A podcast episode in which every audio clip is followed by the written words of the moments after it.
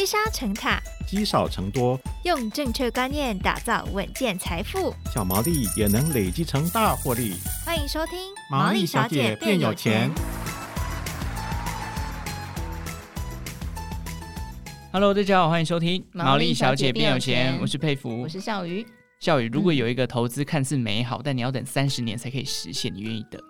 都说看似的，就代表实际上没有啊！哦，他 抓到语病了。对啊，这种长时间等待，真的有时候变化很多，也不知道会出现什么样的情况。嗯，不过讲到都跟，都跟就很像这样的情况嘛。其实有很多持有这种老屋的人啊，他们都喜欢去询问说：“哎，我到底是该等都跟，还是干脆提早脱手？”嗯，这似乎是一个大灾问哦。对，因为。都更要考量的因素很多嘛，嗯，你还有包括你的邻居啊等等的哈。那既然是大灾问嘛，我们就来问问看专家的意见，包括你该不该等呢？还有怎么样去评估价值，有什么利跟弊要注意的？嗯，让我们一起来欢迎今天来宾是新传不动产智库执行长何世昌老师来帮我们解惑。老师好，老师好，大家好。好，老师，我想问一下，如果这个长辈当中会跟你讲，哇，我这根老粗啦，我到底是该脱手还是该等都更？如果老师以这个直观。二选一的方式，老师会怎么选呢？我会非常羡慕对方，有老屋是不是？真的。那到底怎么选呢？如果我要要看你的年纪啦，如果你是一个年长的长辈的话呢，就要看你个人的情况。其实真的没有一定的标准。嗯。那如果你是一个长辈呢，比如说你手头不缺钱，如果你手头不缺钱，就要看你有没有什么事情想做。比如说有的老人，像我最近遇到一个老人，就说他想长辈，他想说啊去环游世界。除了环游世界之外呢，他也想吃遍美食。嗯，这是他年轻的愿望。他虽然手头上不缺钱，但是你要他临时额外拿出好几百万的钱去世界游，那是环游世界也比较难。这种情况之下，就适合把老房子卖掉，哦，嘿，去完成你的梦想。因为他有一笔，他有一个需要。对啊，嗯嗯，那这是你毕生的梦想，你干嘛不去完成它呢？你把那个房子留给小孩，小孩也没办法完成你的梦想啊。嗯、对啊，你就不如把它花掉吧。嗯、嘿，啊，如果说啊，你想要留给小孩的，那你不做他想，那这样子的话，房子就不要卖。嗯，嘿，那另外呢，有一个就是说，他如果想去住养老院或者是银发村，嗯，那因为银发村的国内银发村，坦白讲，还还蛮贵的。对，那保证金可能便宜的。都要两三百万左右，贵的甚至有到八九百万。哇，对，那你如果需要这个保证金的话，你就可能要把旧房子卖掉去住养老村。嗯，嘿，那如果你不需要，你有小孩子要安养你，要照顾你，嗯，那就不用，你就住在里面就好了。嗯，另外一种是说。如果你真的也没什么其他需求，你就想一个人好好住，可是你的腿脚不方便，想要住大楼的社区，那你就把你的老房子卖掉，去换这个比较小的新的大楼。嗯，另外一种是他手头上缺钱的人，我会建议你，你有几种做法，一种是把房子出租，现在有包租代管的业者嘛，嗯，那你出租的话，你每个月呢会有一笔固定的收入，那这种情况呢的好处是说，如果你手头上没钱，只有这间老房子。你的孩子呢，又有增产的一个状况的话呢，我就建议你可以把你的房子做一种长期性的运用，嗯，不要把它卖掉，因为把它卖掉的话，可能钱会被小孩子拿走。哦，另外一种，如果你缺钱用，可是你的耳根子很软，我也。建议你不要把房子卖掉，因为你可能容易上当。嗯欸、现在诈骗集团很多啊，嗯 欸、而且又可以用 AI 语音骗你，有没有？对。那哪一天毛利小姐突然打电话给我，哎、欸，世昌世昌，你借我多少钱？哎、欸，听起来声音很像哦，赶快汇钱过去。其实现在诈骗真的很多，如果你耳根子很软，财务纪律又不好，坦白说，即使你缺钱，我也不建议你把它卖掉，把它换成现金。那如果以房养老呢？以房养老的话呢，就要看你接下来你的房子跟你的小孩的一个状况。嗯，如果你要做以房养老，我会建议你先跟小孩子沟通，嘿，因为你最后最终还是要让孩子帮你收尾，你的财产可能还是要过继给小孩。嗯，那如果你做以房养老，你是要付出利息成本的，最后是要由小孩子去做清偿。如果你的小孩子同意，那就。去做无房。如果你是小孩子不同意，反而你的小孩子说：“那你房子就留着，我们一个月拿多少钱给你养老？”嗯，哎、欸，这样子的话，你就不用去做以房养老。嗯，而且如果说啊，你小孩子也没办法拿出一笔钱，也没关系，你可以去做包租代管，你每个月也有也会有一笔收入。嗯，嘿，所以我觉得包租代管跟出租都会比以房养老来得好。还有一种做法就是说。你如果你不信任，比方养老的业者，你可以去银行做信托，出租型信托。嗯，对，那这样的话，你就可以每个月收到租金的收益。但是做信托的有一个缺点，就是说你很难去变更它的使用用途。嗯，嘿，你以后要再把它卖掉就很麻烦，手续很麻烦。哦，嘿，对。哇，这段录音我要放到八十岁的时候来听一下，才会记得要怎么做。对、啊，但是如果要选择参与多更的话，我们要怎么样去呃评估我们手上老屋的这个转换价值呢？嗯，其实坦白说啦，因为现在实价登录已经非常方便了，嗯，你只要去看你们社区或者是你房子附近的成交价格。都会有一个基础的认知，嗯，可是我认为啊，其实都跟最大的难题是在自己心里的坎，而不是在实际价值上。实际价值是很容易查出来的。如果你真的查不到啊，你就说啊，我我就烂，我查不到怎么办？打给何世昌老师，你可以请估价师，现在估价师很容易找，对，估价师找来估一个价。估一下，很快就得出答案了。问题就在于说，比如说我今天我和世昌，我有我跟毛利小姐啊是是住一起的，我的房子估了一千五百万，她的也是一千五百万，都一样嘛，我们听起来都很正常。可是呢，我以后换的新房子的价值，我换了两千八百万，可是呢，毛利小姐她换了三千两百万，你觉得这个价值对我来讲划算吗？啊，心里不甘，对，就不划算了。其实都跟很大很多争议是从这边来，哦，可是为什么会有这种差别啊？会有这种差别，是因为建商呢也会看不同的实施者给予不同的价格啦。所以为什么会有钉子户？就是通常大家迷信最晚签的人会换的比较好，迷信迷信。啊，实际上是不是这样？也确实是这样。难怪有些钉子户就是态度很强硬，对，他可能想要拿到比较高的转换价值，对。是哦，那老师，我想问一下，因为有些人可能会这样做，就是啊，反正现在一堆老屋都没有人要，我把它全部收购起来，一起等都跟，这个做法，老师认同吗？哎、欸，这个坦白讲，这个希望也是蛮渺茫的。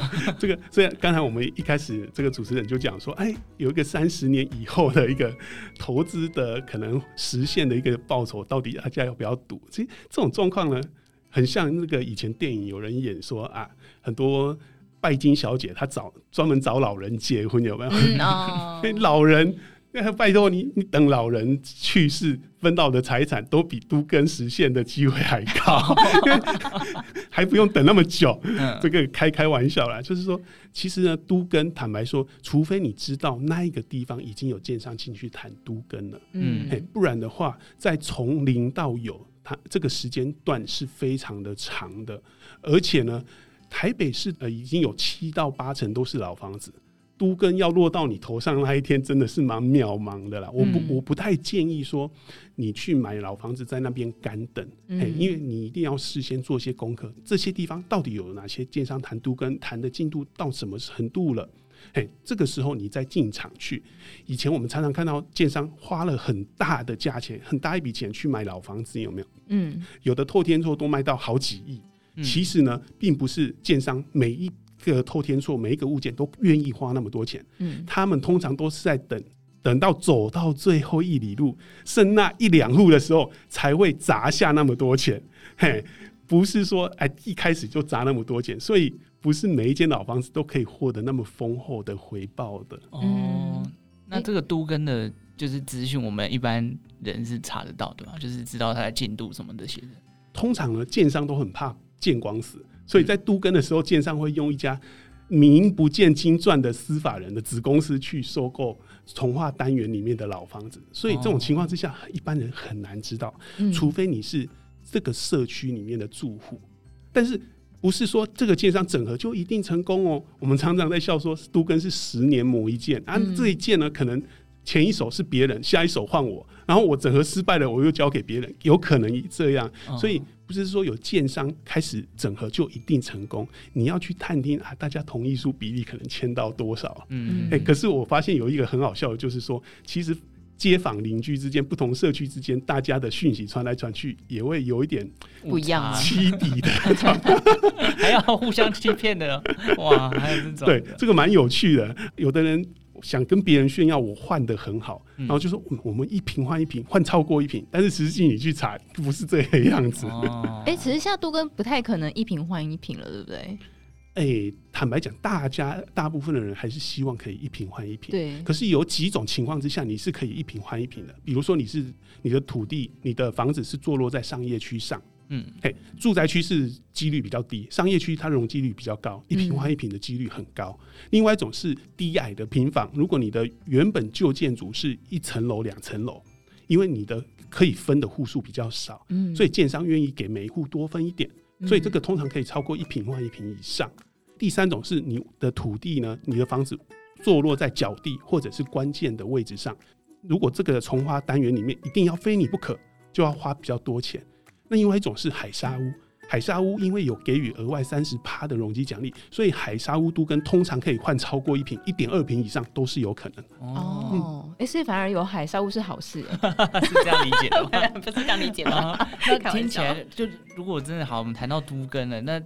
老师真的是等到都根了，他就已经是绝对的好吗？还是他有其他的利与弊？是我们如果相关人士参与到的，要特别注意的呢？当然，这个比较有比较两极的一个说法了。我就认为说，如果你觉得都根不好的话，欢迎你全部卖给我。